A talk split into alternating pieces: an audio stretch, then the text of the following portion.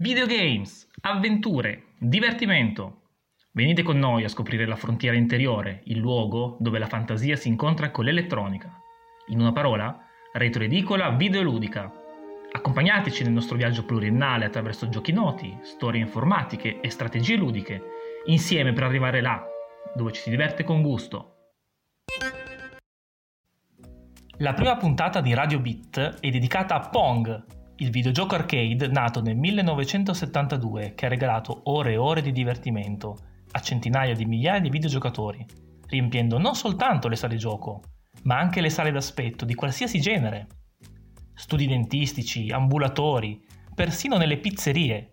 Pong divenne come un tormentone estivo, con la differenza che non spopolò solo per una stagione, ma per anni interi, fino ad entrare nelle case con le sue infinite versioni domestiche. Ma prima di cominciare, diamo spazio all'almanacco dell'anno 1972. Cinema L'11 aprile Vittorio De Sica vinse il suo quarto Oscar con il film Il giardino dei Finzi Contini, tratto dal romanzo di Giorgio Bassani. Il 21 settembre venne presentato nelle sale cinematografiche delle maggiori città italiane il film Il Padrino, diretto da Francis Ford Coppola e interpretato fra gli altri da Marlon Brando. Tecnologia il 1972 è stato l'anno in cui Bill Gates, Paul Allen e Paul Gilbert hanno fondato la Tref O Data, società creata per commercializzare un computer capace di leggere ed elaborare i dati degli apparecchi di rilevamento del traffico. La società non ebbe un grande successo, ma l'esperienza maturata servì per la creazione di Microsoft.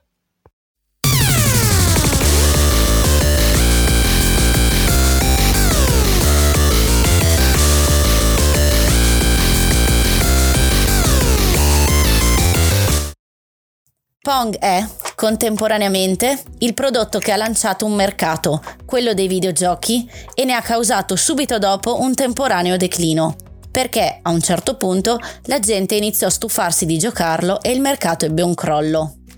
In realtà, nel 1972, anno di lancio di Pong, non furono moltissimi a sapere della sua esistenza, e furono ancora meno quelli che riuscirono a giocarlo.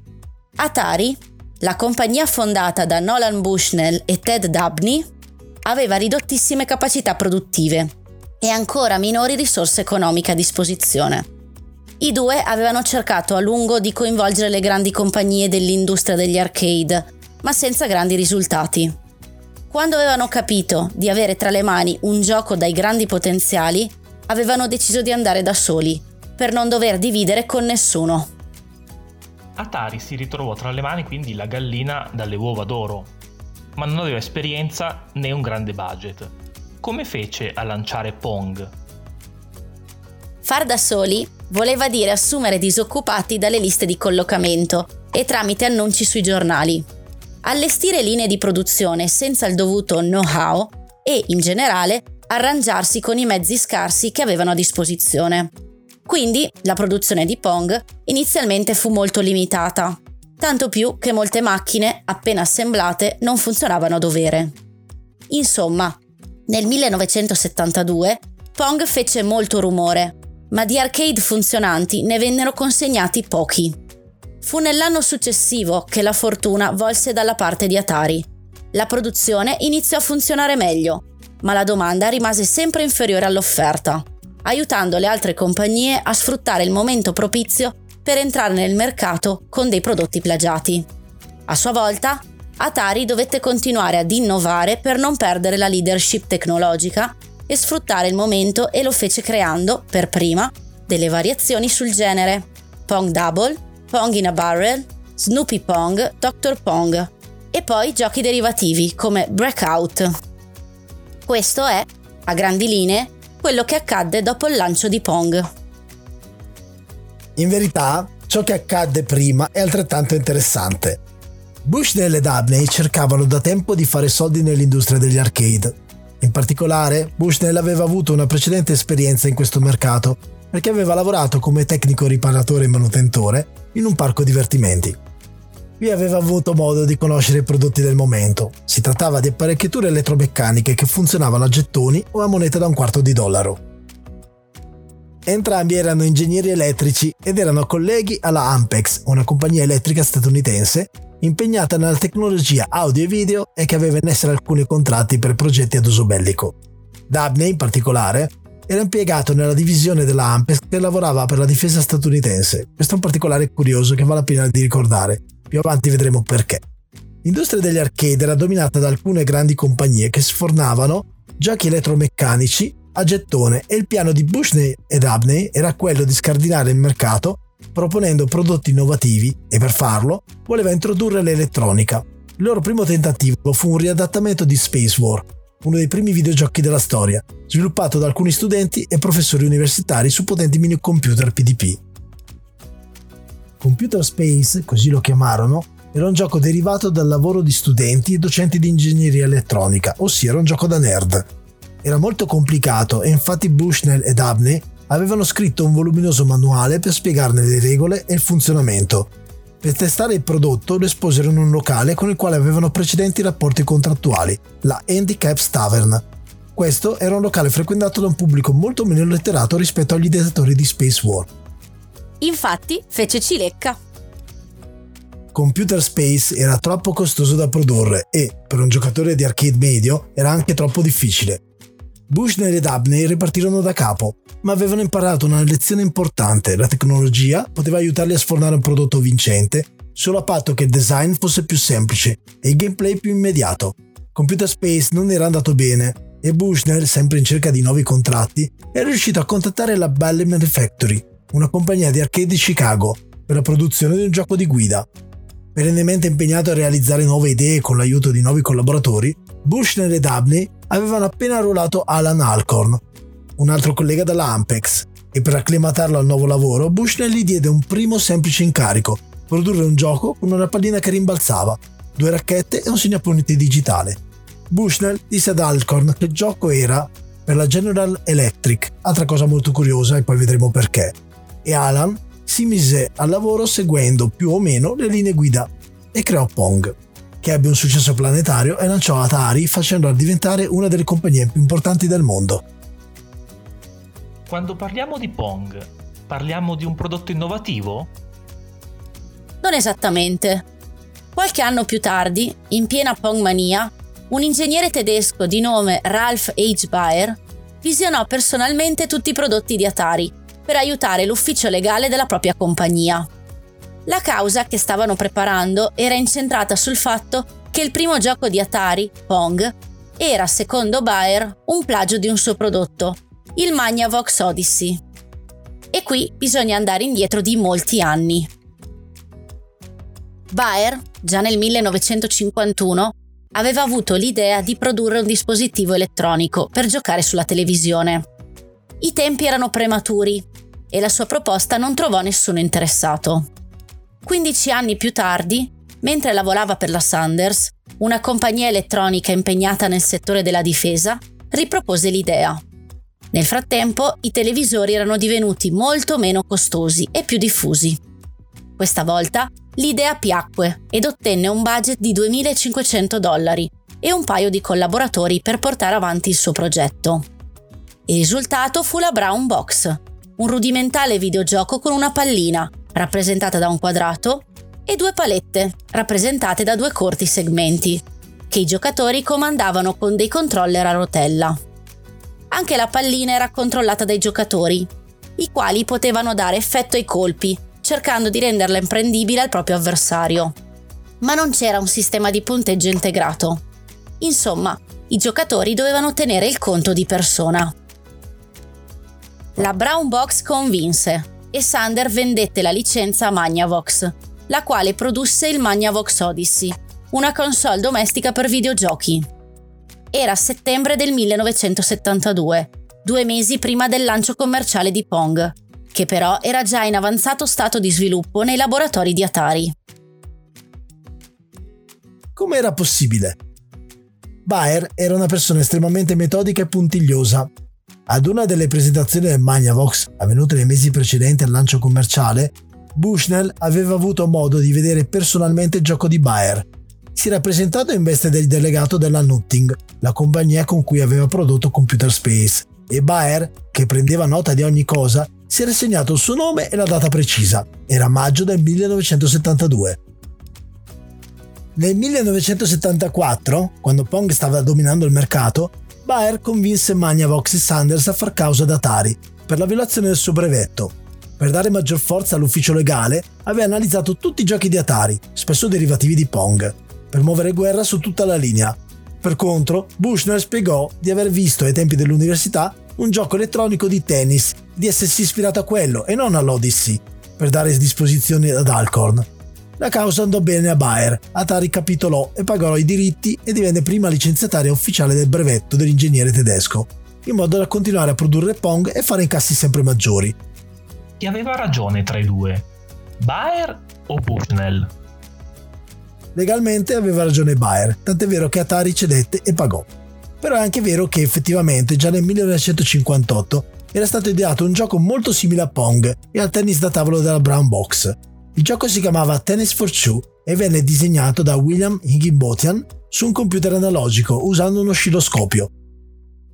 Tra Bayer e Bushnell non ci fu mai una vera e propria riappacificazione. Bayer continuò a pensare di essere il padre dei videogiochi e che Bushnell l'avesse copiato, ma col tempo ammise che il suo avversario aveva avuto un notevole fiuto per gli affari. Per contro, Bushnell ammise di aver visto l'Odyssey, ma lo liquidò come un prodotto non ben concepito. Allora a questo punto nasce la domanda più interessante di tutte, ossia come mai il gioco di Bayer non ebbe il successo che toccò a Pong? La risposta più immediata è che Bushnell aveva ragione. Pong era un prodotto meglio concepito e il merito va ad Alcorn. Seguendo le istruzioni ricevute, l'ingegnere si rese conto di aver creato un gioco noioso. Allora inserì delle migliorie Pensando che il gioco fosse troppo semplice, Alcon lo rese progressivamente più veloce. Ad ogni rimbalzo la pallina acquisiva velocità, solo quando un punto veniva segnato la velocità tornava a quella di partenza. Alcorn, inoltre, scompose le palette in diversi segmenti e fece in modo che la pallina venisse deviata con angoli variabili in base a quale segmento avesse colpito. Questo rendeva il gioco più complicato e la traiettoria più imprevedibile. Si trattava di una soluzione diversa e più interessante di quella della Brown Box, in cui la traiettoria della pallina era controllata direttamente dai giocatori, poteva fare evoluzioni inconcepibili. Poi ci si mise di mezzo anche un pizzico di fortuna. Mentre sviluppava il progetto da zero, perché gli schemi di Bushnell erano a suo dire illeggibili, Alcorn si rese conto che le palette non riuscivano a raggiungere i bordi dello schermo e che quindi rimanevano delle fessure in cui la pallina poteva infilarsi e fare punto. Si trattava di un comportamento non desiderato, ma Alcorn pensò che potesse rendere il gioco più interessante e lo lasciò. Come diciamo noi oggi, it's not a bug, it's a feature. Pong quindi era un gioco migliore. Ma Odyssey arrivò comunque prima. Perché non ebbe altrettanto successo? Secondo Bayer, la colpa fu di Magnavox, che non chiarì mai bene al proprio pubblico che il gioco non richiedeva una televisione di marca Magnavox per funzionare. Questo, secondo l'ingegnere tedesco, diminuì le vendite. Sempre secondo Bayer, il suo gioco era concepito per essere venduto a 20 dollari, ma Magnavox decise di quintuplicarne il prezzo e venderlo a 100 dollari, o 50 se comprato insieme a una televisione Magnavox, contribuendo a creare confusione. In realtà, c'è un ultimo fattore che fece la differenza tra il ping pong elettronico di Bayer e quello di Alcorn, l'esperienza di Bushnell nel mercato degli arcade. Prima di Pong, le macchine da gioco a gettoni erano esclusivamente flipper e slot machine, apparecchiature elettromeccaniche molto diffuse e apprezzate, anche se spesso associate all'idea della mafia e della criminalità. Bushnell le conosceva bene per via della sua esperienza come manutentore nel parco giochi e la sua idea, sin dall'inizio, era quella di sfornare un arcade nuovo, avanzato, usando l'elettronica. Farsi strada in un mercato già esistente, con un prodotto così nuovo da rendere obsoleti, in un attimo solo, tutti gli arcade prodotti dai leader del settore. Non a caso, almeno all'inizio, Bushnell e Dabney avevano cercato l'appoggio delle compagnie già presenti sul mercato degli arcade per proporre le loro ideazioni. Solo quando avevano capito di avere in mano qualche cosa di rivoluzionario, avevano deciso di fare da sé, con tutti i problemi che avevano incontrato e dovuto risolvere. Bayer, al contrario, aveva un'idea più innovativa, la console domestica. Forse pure troppo, visto che era un prodotto pensato per un mercato completamente nuovo. L'ingegnere era un ottimo inventore, una mente creativa e innovativa, capace di ideare giochi che hanno fatto la storia, come Simon, il gioco di memoria di colore note musicali. Ma non era un uomo d'affari, un imprenditore seriale come Bushnell amava chiamarsi. Bayer, per sfruttare la propria idea, aveva bisogno di una compagnia che credesse davvero nel suo prodotto. Il meglio che era riuscito a trovare era Magnavox, che però non aveva lavorato bene, aveva fatto pasticci.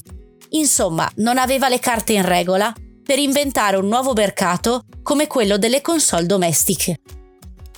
Bushnell e Dabney, insomma, avevano dalla loro il fatto che non dovevano convincere nessuno a giocare in un modo nuovo, come Bayer con il suo Odyssey. Atari doveva solo raggiungere i giocatori di flipper, slot machine e arcade a gettoni e proporre loro qualche cosa di molto più tecnologico e moderno. Non lo doveva fare con un gioco complicato come Computer Space, ma con qualche cosa di più semplice e immediato, qualche cosa che non avesse bisogno di un completo manuale prima di essere giocato, ma il cui gameplay fosse riassunto con tre semplici frasi. Deposit quarter, ball will serve automatically, Avoid missing ball for high score. È questa l'essenza di Pong, una sorta di evoluzione del flipper, elettronico, più tecnologico e multiplayer. A questo punto occorre fare l'ultimo salto nel tempo, indietro di decenni, al 1947, quando una compagnia americana, la Gottlieb, introdusse una variante elettromeccanica di flipper in cui il giocatore controllava due palette per cercare di evitare che la pallina finisse nella buca centrale, con conseguente fine della partita. Anche alla fine della seconda guerra mondiale, il flipper non era affatto un gioco nuovo. Esisteva da almeno un paio di secoli, ma era più un gioco di fortuna che di abilità, perché una volta che la pallina veniva lanciata, il giocatore non poteva più interagire con essa e doveva solo aspettare che questa esaurisse il suo moto arrestandosi in qualche buca. Gottlieb, con Humpty Dumpty, introdusse le palette e divenne la leader di un mercato in continua crescita, il mercato degli arcade, che all'inizio degli anni 70 era dominato da compagnie come Sega, Williams Manufactory, Midway, Bally, ma vedeva in azione anche aziende più piccole, soprattutto in Oriente, come Taito e Namco. Sentiremo molto parlare di loro nelle prossime puntate. Dopo Pong, tutte queste compagnie capirono che il mercato era cambiato e i loro arcade elettromeccanici erano divenuti obsoleti anche chi produceva flipper dovette aggiornarli, con microprocessori per sfruttare le nuove potenzialità. Tutti dovettero passare ai videogiochi per evitare di scomparire e la prima reazione fu proprio quella di copiare Pong pur di non chiudere. L'unica cosa che aveva trattenuto fino a quel momento il mercato degli arcade dall'esplodere era la brutta fama che avevano i flipper e i limiti intrinseci delle apparecchiature elettromeccaniche. Ma i videogiochi erano qualcosa di nuovo e non necessariamente associato alla mafia e al malaffare nuovo pubblico arrivò a frotte. Il giro d'affari crebbe a dismisura, attirando ogni genere di imprenditori, da industrie del cuoio, come la Coleco, a compagnie di carte da gioco, come Nintendo. Ma, almeno per i primi anni, i giocatori grossi, i pesi massimi, furono proprio quelle compagnie che Bushnell e Dabney avevano cercato disperatamente di interessare per vendere i loro primi prototipi e che ora si trovavano nella posizione di dover copiare e seguire Atari per non chiudere Persino la General Electric entrò nel mercato, producendo dei chip con versioni derivative di Pong e vendendoli come prodotti pronti per la realizzazione di console di cloni di Pyong. Ecco cosa accadde nel 1972. Una minuscola azienda con un solo prodotto all'attivo cambiò le regole del gioco, letteralmente dall'oggi al domani, e obbligò compagnie infinitamente più grandi a ballare al nuovo ritmo, quello di Atari.